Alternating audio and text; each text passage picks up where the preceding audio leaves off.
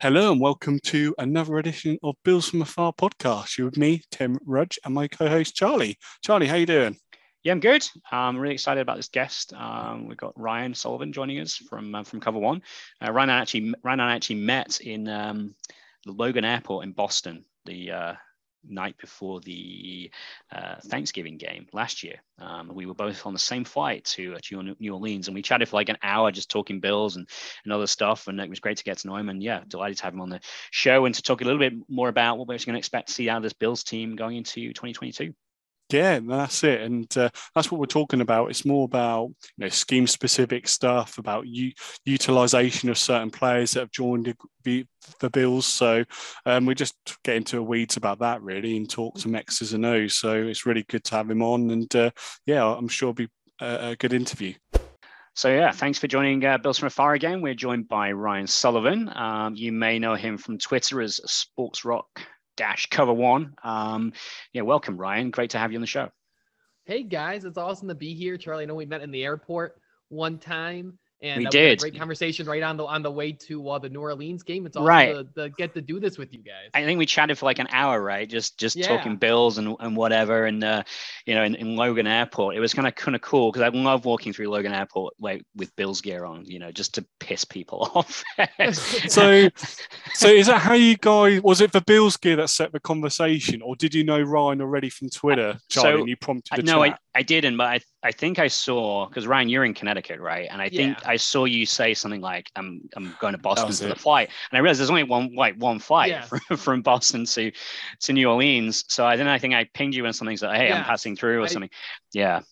I think we DM. I think we DM beforehand because right, I, right. Because uh, yeah, because I think that was because my my fiance booked that flight. That was the only flight we could get that day. That's of, right. Uh, out of Boston. Unfortunately, that flight gave me COVID, which I was not happy about. But got, you got COVID on that one? Oh yeah, I did. Yeah, yeah, it wasn't oh. great. It didn't kick in so a few days later, so thankfully I could still enjoy the game and everything. But oh my god, you two weren't close on the plane then. You know, it wasn't. I guess like, not. I guess not. it was either the plane or Bourbon Street, one or the other. well, Bourbon Street's also a very good guess. Yeah, yeah, exactly, exactly. So, so tell us, Ryan. I mean, you you grew up in uh, in Rochester, West New York, and I mean, how do you become a you know? I guess Bills is in the blood there, but now you're in Connecticut. How did how did that go come about? I mean, I, I'm I, I consider myself like you know a training camp kid. I came to you know I'm basically my whole life Rochester, and my dad had summers off growing up, so like going to Bills camp ever since I was young was just always kind of the thing I did, and that was kind of how I got into it. Even before I was really like a super football conscious person, right? Just going there during you know, the Kelly Holcomb days, the JP Losman days. And then when I was in seventh or eighth grade, my parents got season tickets. Um, and my first game ever that I went to was the Willis McGahee game, which mm-hmm. was mm-hmm. the, he came back. Willis McGahee came back, and it was after he had said a whole bunch. I forgot what he said, but he had said a bunch of stuff mean about Buffalo. And I did, I did not grow up in a house that like cursed, very Catholic household. No one right. cursed. And I go to this Bills game, and there's shirts that say F Willis McGahee on on t-shirts that people are wearing.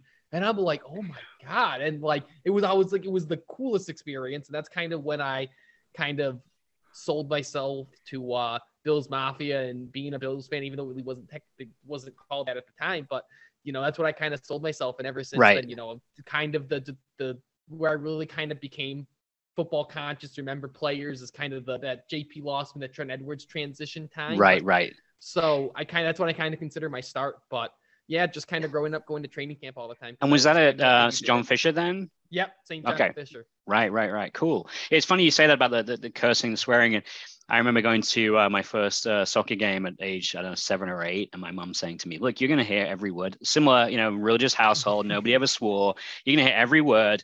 I don't care what you say at the, at the football game, but just do not say it in the house. And I was like, You know, if you say in the house, you're not going again, right? It's, it's your choice. I thought, Yeah, fair enough. That's actually pretty pretty decent parenting. I'll, I'll, I'll, give you that. But it's weird, isn't it? When you've never not used to being surrounded, and suddenly yes. everyone's swearing their heads off yes. at every possible moment. It's pretty crazy as a, as a young child. It was it was it was incredible. Yeah. what do you um? So you're in Connecticut now. I mean, is there much of a bill scene? I mean, you're in you're in Patriots territory there, really, aren't you? I mean, is there a backers so, bar or anything you can go to? So I'm not a bill, big sports at a bar guy if I care about the game. Right. Like I just you know I like if I'm not at the game, I much rather be on my couch. Mm-hmm. you know, whether with with people without people doesn't really matter. But I don't, I'm not a big bar guy, so Right. when I moved here, I found out um because we we're not in a place where we can get direct TV, but we found out if you have an active college email, active university email, you can get Sunday ticket. I don't know if it works the same way in the UK, but you can Pretty get similar. Sunday Yeah, pretty similar. ticket Yeah. for 100 150 bucks so i had a friend in grad school at the time when we moved who was in college and didn't really need sunday ticket he gave me his email and he's out of college but it still works so for two years now i've been i've had uh sunday ticket which is awesome because i really Yeah. enjoy uh i enjoy red zone too and the Yeah. thing i enjoy now that the bills play so many primetime games is i enjoy Yeah. watching the windows that the Bills don't play in. So I can just like sit there with red zone or flip through games. So it's it was kind of a happy, you know, one of the nice side effects. But you know, there's not a ton of Bills fans. You'll go, there's a grocery store I always go to. My my Sunday routine is always I watch the Bills game, if it's a one o'clock game, and then I go grocery shopping. And I always seem to run into one Bills fan when I'm Yeah. going grocery shopping. Ideally after a win. Yeah. Ideally, well, that's the only time I'm wearing it. But Right. the Bills win, I'll go grocery shopping in my jersey. If not, I take Yeah. it off and kind of just sulk my way around. Wise move, wise move. So how did you get into Bills media and writing and you know broadcasting about the Bills? So I got, you know, I, I start, I kind of got into the, you know, it's the co- cover one was kind of my introduction to Bills media outside of what I see in the local news at night and what I see in the newspaper. And that was kind of just what I thought media was. And then, um, you know, around 2018 is when I kind of listened to Buffalo Rumblings stuff, cover one stuff. And I saw this whole other world to it. And I, you know, I thought that, you know, hey, maybe this, uh, you know, I started reading some more, you know, different websites and thought it was something, hey, maybe something I could do if I ever had time. Pandemic hit in 27 to 2020, excuse me, 2020. And I did, not, you know, I have a really supportive fiance. I told this idea. She told me I should do it. So I spent something. That's kind of where Sports Rock, it was kind of supposed to be an all encompassing blog, but I realized I'm probably only really capable of writing about football Yeah. um, or at least have a care enough to write about football. So that's kind of how Sports Rock came about. And then I spent some time over Fanatics, got a, got out of that, and then Cover One messaged me a couple months ago, and you know th- they really were the people that got me interested in this side of stuff. And so that's and it just it's Oh. a hobby that just kind of grew into. the work Cover I'm do is just incredible. I mean, I think we're so privileged as Bills fans to have this this this fan created media. Quality of it is, is astonishing. I couldn't believe it. You know, just how many how much stuff is written about the Bills and how many podcasts come out every day.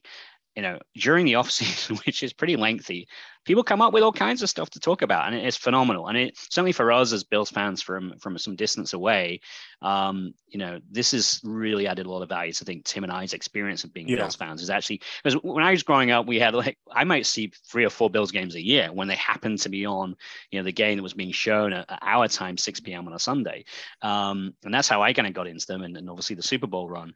But now we, we have um, we have Game Pass, which is the equivalent of Sunday Ticket, and, and we can watch every game and uh, you know and every time in the night. And the NFL actually have a like a regular satellite channel here now, which is like 24/7 NFL coverage. Oh, that's so we, cool. we get a huge amount of content, and we're we're now in a situation where we even have like a couple of Bills backers uh, pubs here in the in, in London and Manchester um, as, as things start to expand, so which is which is great. But you know the real trigger is the amount of fantastic media you can read, and not just you know whatever the you know the national publications pump bump out, which Mm. is phenomenal. And I think with cover one, it's kind of got that nice like medium of you know not being you know working for the Buffalo Bills, you know, you're not beat writers or anything like that, you're not closely connected to media or the Bills itself. Um, so you're kind of fans, but you've got the like broader um, spectrum of you know your knowledge and all that kind of thing. I feel like it's quite a nice medium, and yeah, certainly as us fans in the UK, um, we connect to it really well, and Yeah. we crave any content, don't we, Charlie, uh, We about do. Bills? So We do. And this is one of the reasons we wanted to have you on, really, uh, Ryan, is because, you know, we've had some pretty interesting moves during this offseason, the draft and free agency. Um, and we think, you know, we can see that this is probably going to change the way in which the Bills play. We obviously got a new offensive coordinator as well. And we thought, you know, let's get somebody who really knows their stuff on to talk a little bit about what we might expect Yeah. to uh, to see in this 2022 season. So, so I was just going to ask then. So, just going into that. So, we've obviously gone through the off season now. When we're looking at uh, the first week uh, of training camp, we've gone through that. Now we've got pads on.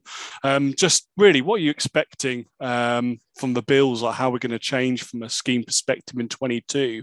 Like on defense, I know that the you know the coaching staff that's pretty much all intact, um, and we've only really made upgrades. We've not really seen any significant losses. I was just going to ask, like, what do you see in terms of um, any differences in scheme? I was thinking maybe. Kaiir Elam's ability, his physical upside, and his traits. You know, could that lean for us to play more man coverage, or, or do you have any ideas in terms of how the defense might play uh, this season?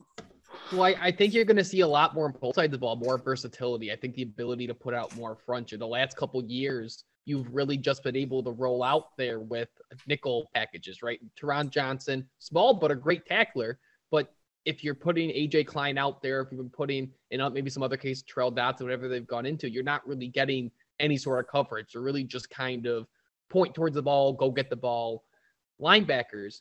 And now, you know, you have a situation where, you know, I, I know these are in the notes for later, but you get, you bring in a guy like Terrel Bernard who, you know, can comp kind of well to Matt Milano, and you can come out there and put a linebacker out on the field who can tackle like a linebacker, play the run like a linebacker, but also add coverage that you just didn't have with AJ Klein last year. We saw it in you know his first year, whenever they tried to put him in coverage, it was horrific. You know, his AJ Klein's first four or five games of the bill were probably scary. some of the were scary. I scared is the right yeah. word for it. So yeah. you're gonna I think you're gonna see a lot more versatility just with the stuff they're able to put out on defense. And the same thing on offense, right? You you just kind of if you just kind of go through some of the tea leaves of the offseason, they try to get J.D. McKissic, who really at this point is just a wide receiver out of the backfield. They end up signing Duke Johnson, who, you know, last couple years hasn't been great, but over his first four or five years was one of the top four or five receiving running backs in football. And then you get James Cook, a guy who really coming out, his thing coming out was being a pass catching running back. So I mean, you just start there. The last, you know, under Brian Daboll, as great as he was, didn't involve the running backs in the passing game all that much. And when he tried to, it, it, didn't always work out a ton, right? We, we always have that image of Devin Singletary in the 2020 AFC Championship game dropping that that swing pass that could have been a first down. So you know we now have people guys who can do that more effectively, and obviously an emphasis on that. So those are the two things that just looking at what we've seen this offseason that stick out to me. Yeah, sure. And I was going to say, like, um, I think they've wanted that kind of running back. Obviously, was well uh, rumored and well documented that they would have um, drafted Travis Etienne um, back in 2021. It would have been now, um, it, back in that draft, and uh, obviously they brought on James Cook. And I heard also that last season um, Devin Singletary ran um, for fifth most like routes from the backfield of any running back in the NFL. But obviously, um, due to his lack of you know nuance in receiving. Um, he didn't necessarily get those opportunities, but he still ran them routes. So clearly, um, he, James Cook's clearly an upgrade. So I think like that's going to be uh, that's going to give us another dimension. Then you think of OJ Howard as well. Like, do you see like twelve personnel or even maybe twenty two personnel uh, could be run uh, with OJ Howard. We've not really had that tight end to that experienced and more athletic tight end, and now we've got him. So, um, do you think we could see more, some more 12 personnel as well? I mean, absolutely, dude. Just really haven't had the ability to do that the last couple years. Dawson Knox was great, but Tommy Sweeney doesn't offer you a ton in that perspective. Reggie Gilliam, great, but not you know the flashiest player who's going to dictate the kind of defenses teams run. The Bills were 31st in you know 12 personnel usage rate last year for a reason because they just didn't have that. So I think just by virtue of now having OJ Howard, who is you know an NFL quality tight end who can catch passes, who can do who can do some different things that Tommy Sweeney couldn't, that Reggie Gilliam couldn't. I think it's going to allow them to do more things and once again force defenses. You know, I think they want they don't want teams to always be able to come out and you know, put out these these pass friendly defenses, right? Force them to bring a linebacker in. For we've seen how our slot receivers can attack linebackers. We've seen how Dawson Knox can attack linebackers. We've seen, you know, what how Josh Allen can attack linebackers if he gets, you know, if he escapes. So I, I think they absolutely want to try to force defenses into, you know, this you know not advantageous positions and force them to put out personnel they may not want to per- put yeah out. So I think you know just by the fact they were 31st, I, th- I think you were absolutely going to see a change in uh, a change in that. And that's what James Cook is so key as well, I think, because he can do so many things. He can line up out wide, he can line up in the slot. You know, he is that threat in the backfield. And also, what I'm happy about is the reports in training camp is that, you know, he's shown that ability to, you know, run up the middle and, you know, wide zone rushing and that kind of thing. So you don't really know, um, you know, what the Bills are going to do necessarily. They can change the play um, at the line when they see if there's a light box, and hey, you know, let's run it. You know, James Cook has got that ability as well to run it between the tackles. So no, he's absolutely going to be that Swiss Army knife in this offense. Yeah, we, we were both really high on him in the draft and delighted that we we, we got him. And um, yeah, I, I, think also all depends on this new offensive line. Um, you know, we remember last year it took quite a long time for that offensive line to settle and for us to really sort of see, um, you know, as, as progressing that, running game as well. The last four or five games of the of the regular season before we saw Singletary really sort of carving teams up, and it really seemed to be linked to having that settled offensive line and Ryan Bates coming in. You know, we've brought in Roger Saffold. Obviously, he's injured right now. Hopefully, for not too too long. We've got um, Spencer Brown, who's obviously raw, but you know very very athletic. What do you what do you make? Or what's your reading of this new offensive line? Are we going to expect a you know, more dynamic, sort of more pin and pull stuff, more wide zone type stuff? How do you how do you interpret this offensive line? And and I wonder is that athleticism going to come at the, the, expense of pass protection? You know, I, I wonder whether um, you know we, we're gambling one foot, one way too far. But yeah, interesting your view. I mean, you, you look at the pieces they are bringing back, right? Dion Dawkins last year was top 10 in just about every pass blocking metric you want to use. Mitch Morse, same thing, a guy who who's not going to let up too many pressures. You know, Saffold's a guy who wasn't as strong in it. Um, Ryan Bates, we saw how that offensive line changed with him last year. Obviously, you know, I I want to see a few more games out of him to see if he turns back into a pumpkin or whether he really is worth that four year deal. And the, the, the term key is Spencer Brown. Spencer Brown was a road, you know, by every run metric you want to use, was an absolute road grader last year in the run game. But like a lot of rookies do, struggle in pass protection. You know, I think that's really the turnkey guy on this line. If, you know, Aaron Kromer, who's an experienced, experienced offensive line coach, has been in Buffalo before, it's been a guy who's called plays, who under who's been in the NFL a long, long time. If he can get him in the classroom, get him on tape, get you know, figure out what it was that went wrong in in pass protection last year. And Keep in mind, Spencer Brown wasn't a guy who, like Josh Allen in college, didn't play a lot of games at his position. He small school, right? As well, yeah. Small. He played not. He played high school. He was a tight end in seven man high school football.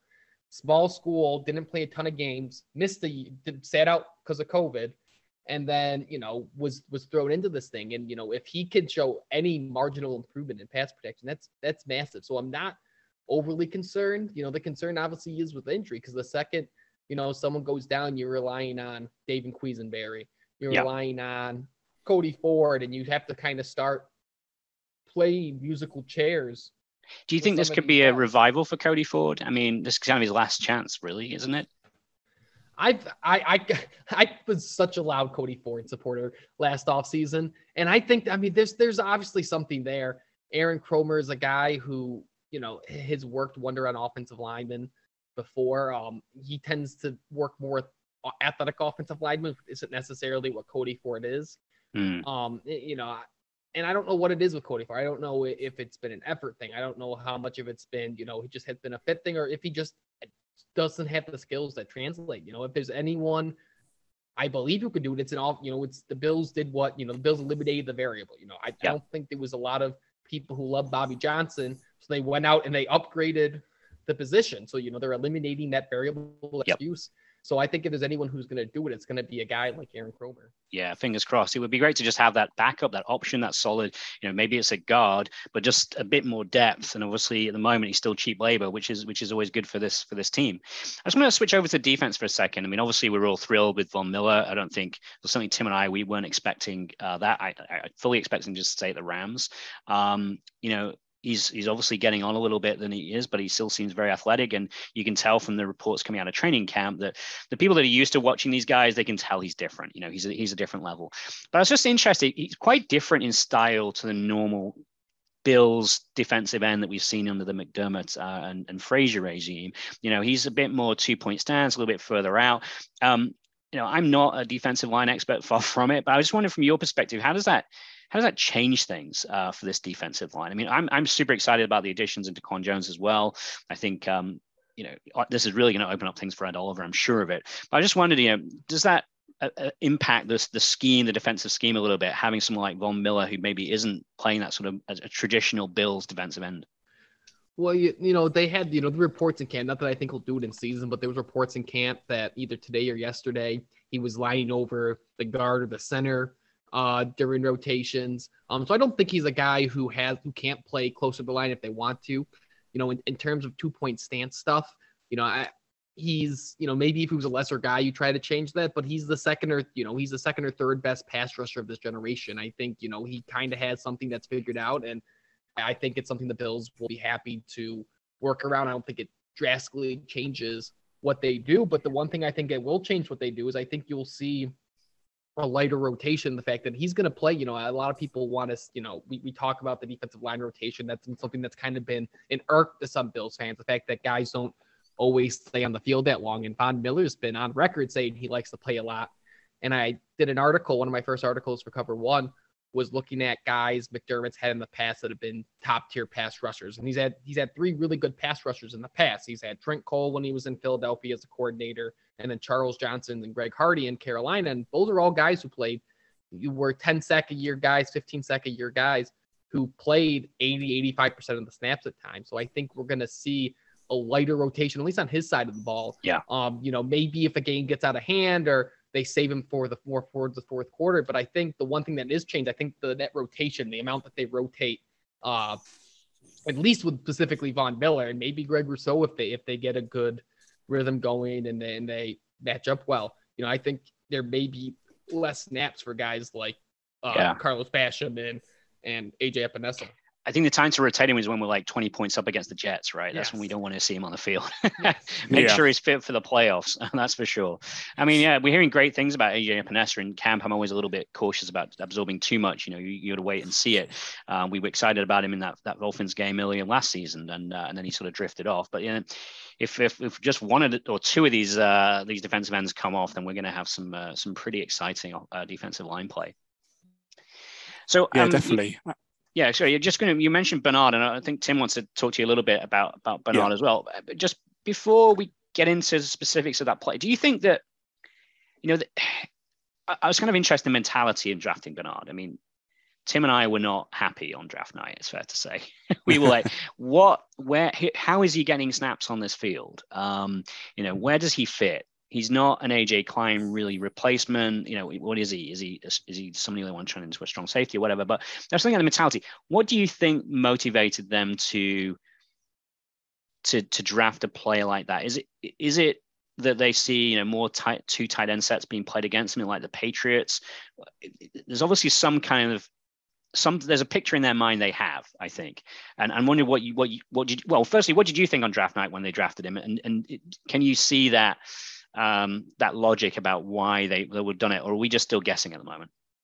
I mean, I, I, at the time, I'll admit, I you know, I, I thought it was kind of a weird pick. I don't know, you know, I I think linebackers are becoming not extinct, but I think the importance of linebackers is slowly diminishing with with the way football is being played. But you know, I think one thing to remember is, you know, like a lot of things in life, it's not always what you know, it's who you know. Dave Aranda, the Baylor head coach, and Sean McDermott, really close friends really close uh profession, you know, have a really close professional relationship.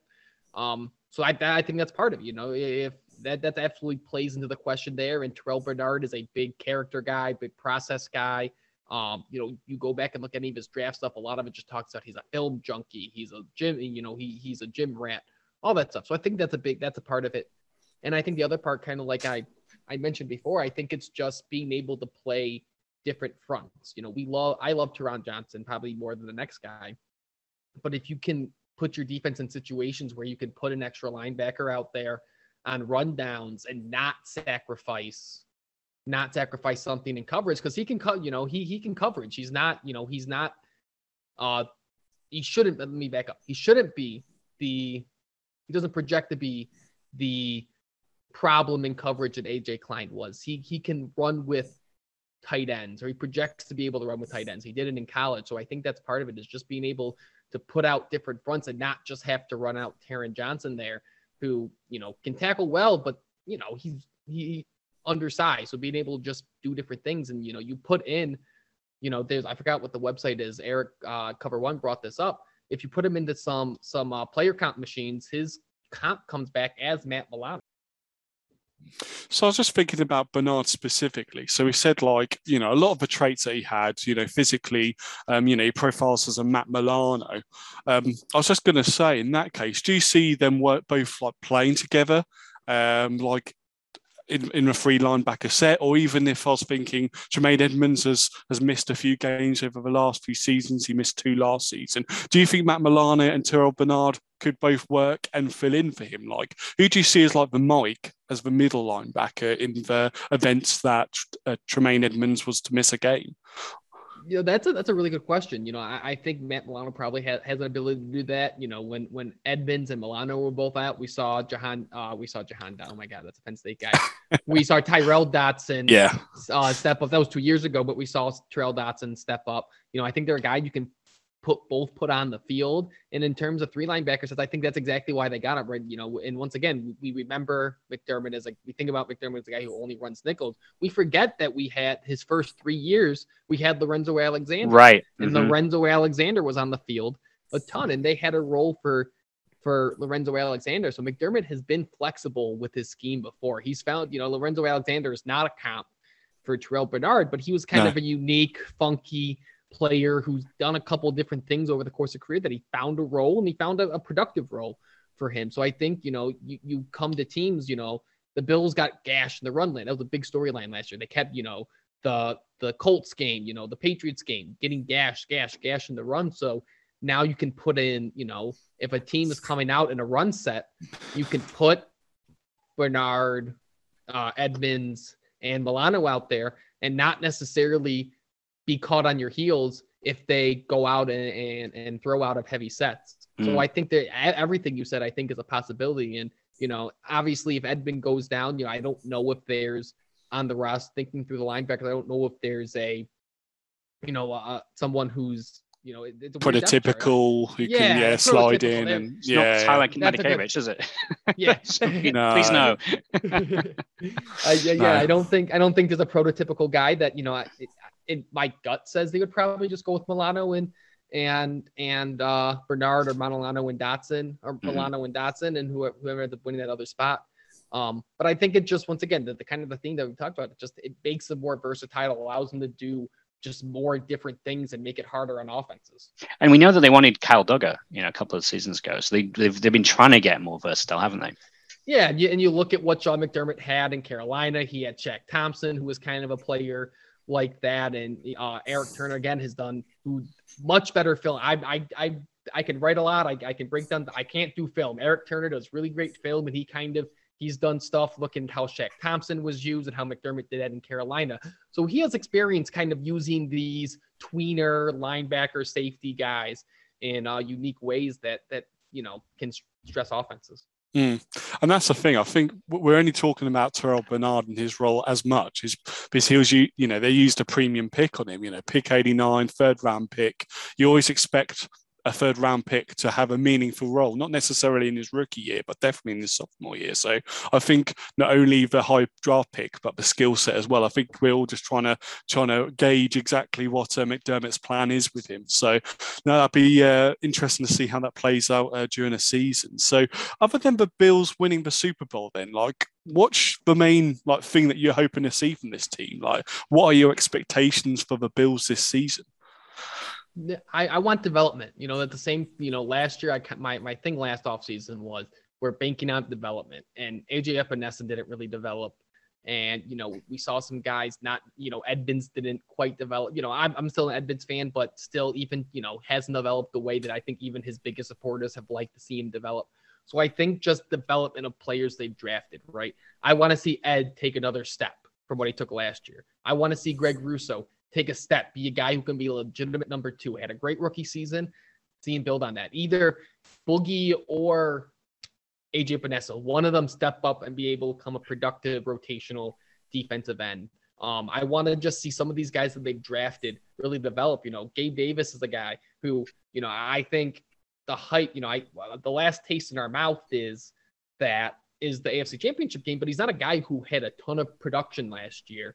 And, you know, he was losing reps to, you know, Emmanuel Sanders early on, a guy who can be productive, get his catch rate up. You know, I think one of the things that's kind of that we forget is he does his catch rate is is in the bottom half of the league. Not that's a he's still been a great, he's developed, he's made a lot of big time catches for this team, you know, be a more consistent catch, be maybe consistent catch is not the right word, but just get his catch rate up, being able to produce consistently, stay on the field consistently. So the big word for me is just development from these draft picks, these guys they drafted that are you said it the word earlier, cheap labor, this cheap labor to see if they can get, you know, because so many of these guys are at high value positions, edge rusher, Spencer Brown at right tackle. These are premium positions. If you can get, you know, starter to above starter type production out of them, that is such an immense surplus value.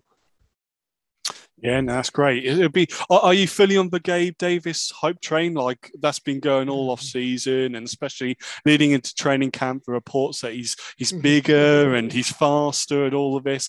I, I, I found myself even getting on the hype train. Like, where are you on that? Are mm, you like I, completely on board? I love Gabe Davis. I think I think there's I think people who say he's going to get 1100 yards. Well, I think that's a little. You know, I, I think a good 800 900 yeah. yard season is really good. You know, I I as a you know the same kind of things he was doing towards the end of last year. I think he can absolutely be a solid number two. And I'm not. I I think little the hype got carried out of way, but I think he can be a very good long term you know NFL receiver um, for the Bills. So I think he can absolutely have a very solid year. You know, especially because the last two years he hasn't necessarily seen starter reps the entire season. So a whole year with starter reps, I think is yeah. is very exciting to see. I want to see him against cornerback twos. I, have confidence in him just because he works so damn hard. You know, you can tell that he, he wants this. And we see the Bills time and again, they pick character. You know, they pick people who are going to commit to what they're trying to achieve. Um, you know, Brandon Beane was talking about he, he, didn't even take a day off. You know, this guy just just works and works and works, and that's that's a great sign. But also, it's going to be interesting to see what happens in the slot, right? And what kind of um, cornerbacks they they drag and drag to there. I mean, it's uh, you know, last season he was Beasley was probably not as productive as we'd seen him previously, um, and uh, you know that opened up some opportunities for, for Gabe Davis. And well, I think the slot the slot contest is fascinating, right? I mean, we have we have McKenzie tearing it up. I, I didn't see that coming, if I'm honest. We have um, Jamison Crowder just back from injury, and we also have um, uh, Khalil Shakir, who I was pretty excited about, also contributing, and all, all, all you know, all three interesting options. Mm. Yeah. And then on the flip side, then, like, what's your biggest concern going into the season? Is it, I don't know, the offensive line in terms of we're seeing at the moment, you know, there's a few injury problems, and are you concerned about the depth at all, or is it, you know, could possibly be kick and punt returner just because that's a position that's not solidified? I saw the training camp reports today. I think there's five position, five players like trying out for kick return, including James Cook now. Like, what's your biggest concern going into the season? No, a big thing to start the year for me is going to be cornerback. You know, Tre White isn't ready to yeah. go, and like I don't think they need to rush him back right away. But you know, if he doesn't come back right away, it's Kaiir Elam and Dane Jackson, and Dane Jackson, who you know I don't know who's the quarterback one, who sees all the the wide receiver ones, but Kaiir Elam have a nice camp. You know, reports that you know they've had to put boxing gloves on him because he's getting grabby. And you know, cornerback, you know, I think we were spoiled by the last time we had the starter rookie was Tre, and he was should have been defensive rookie of the year. He was one of the best cornerbacks in the league as a rookie. I think we were kind of spoiled by that. And you know, remember that rookie cornerbacks, even ones that go on to be really, really good, a lot of times struggle in their first year and struggle in big ways. So, you know, if we're rolling out there in week one against Allen Robinson and Cooper Kupp with Kaiir Elam and Dane Jackson, that's something that could be, or, you know, they, they say, you know, Christian Benford is getting first team reps now, you know, whatever, whatever the formation is, you know, that can be something that's problematic. And I think punt return is a really good one. And anyone who follows me know I've been critical of the idea of Isaiah McKenzie as a punt returner. Um, I'm glad to see he's doing well as a receiver, but he's a guy who's had the job taken from him twice now mid-season when he first came in and last year. So that's obviously something that's concerning. And I think you hit the nail on the head. Depth, you know, it, it really takes it takes one injury to kind of derail everything. And you you look at the offensive line and you know you lose. You know Dawkins has had incredible luck, But you know, the more you play, the longer you play, you know, the longer you, you know, the higher likelihood of something happening and missing some time. And you know, one injury along that offensive line, and everyone has, you know, I, I one of the gripes I have with this staff over the past couple years is how they love to play musical chairs as soon as someone goes down, as opposed to just swapping someone in. So, you know, if someone goes down, if a tackle goes down, they move Quessenberry and they move someone in the guard and whatever it ends up being. I just think, you know, I think of any team, but I think this team, if they start losing guys along the offensive line, that could be a real quick uh, ticket for disaster. Yeah, it's frustrating yeah. when you you won't use one guy and then you move three three three dudes around. I mean, it's like of course that's going to mess mess up the rhythm. It just it's just frustrating. And I, I was really keen on them drafting a, a, guard pretty high in this last draft, and of course it didn't happen um, because I just see this depth problem, and it's it's the same every year. Well, I, one final question for you, Ryan, and thank you ever so much for coming on. But there's my final question. Given the fact you're not a bar guy, you live in Connecticut, the Bills going to get to the Super Bowl uh, this season. What do you do? How do you spend that that Super Bowl night? I've always been the Super Bowl night. Probably we'll probably have uh, uh, some friends over. Like I said, my. Uh, one, yeah. one, one of the nice things about where we live, I was talking, we were talking offline before this. We live uh, where my fiance works. So we're surrounded by a lot of her friends and co-workers. We had a party this year, probably be a party next year. I don't know. I I, I don't know how I would be on the day of the Bills Super Bowl, but right. I think I would probably just this year I spent it making a bunch of food. I think I would spend the whole day kind of nervous cooking, nervous eating. Um, and then I've told myself, I hope they're not listening. If the Bills do win a Super Bowl, I'm taking a sick day and I will oh, yeah. Buffalo for the parade. I, I, I think if we made a Super Bowl, I don't know how I'd try and just waste for two weeks between you know winning the That's AFC the Championship and drinking, getting to the drinking. Super Bowl. you know, two weeks is such a long time, isn't it? I don't know what I'd do.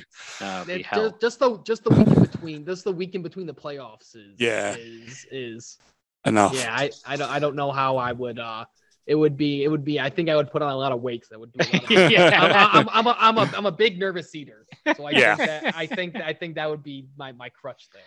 Awesome, awesome, Ryan. Remind everybody where they can where they can read your work and where they can find you. Yeah, find me on Twitter. My tag is at Sports Rock Two. Um, under Sports Rock, uh, cover one. Go on to the cover one. So much great stuff going out there at cover one. Great articles being written almost every day. Great video content. Um, we just launched our one pass. It's $57 for the year, but you get so much stuff, guys. Greg is making a little, you know, what salary cap 101 clips and a lot of just awesome, awesome, awesome stuff out there. So follow everyone over at Cover One. Um, yeah, the really great, great, great collection of guys and incredible uh, work that they put in. I mean, the, just the content they churn out every day is just phenomenal. So yeah, highly yeah, recommend. It, it. Thank you guys so much for having me on. It's so cool, you know, you know, just being able to talk, you know, I, I like I said, I got into this just as a hobby and now I'm talking from, you know, to people from the UK about Bills and I've met a lot of, you know, just cool people through here. And this has been really cool experience listening, you know, even talking offline with you guys, how you became Bills fans and the experience of football fans over there. So yeah, this is really really cool. So thank you. Uh, you're welcome anytime. No hey, if the Bills come over to London, you will have to come down, come over. Yes, we also yes. have our backers pub. If you're passing through the UK, you'll have to meet meet us there. So thanks again, uh, Ryan. Pleasure to have you on. You bet. Welcome back anytime. Awesome, awesome. Thank you.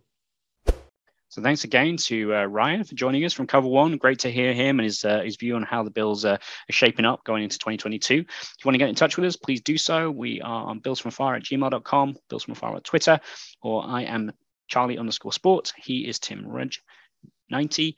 Until next time, go Bills. Go Bills.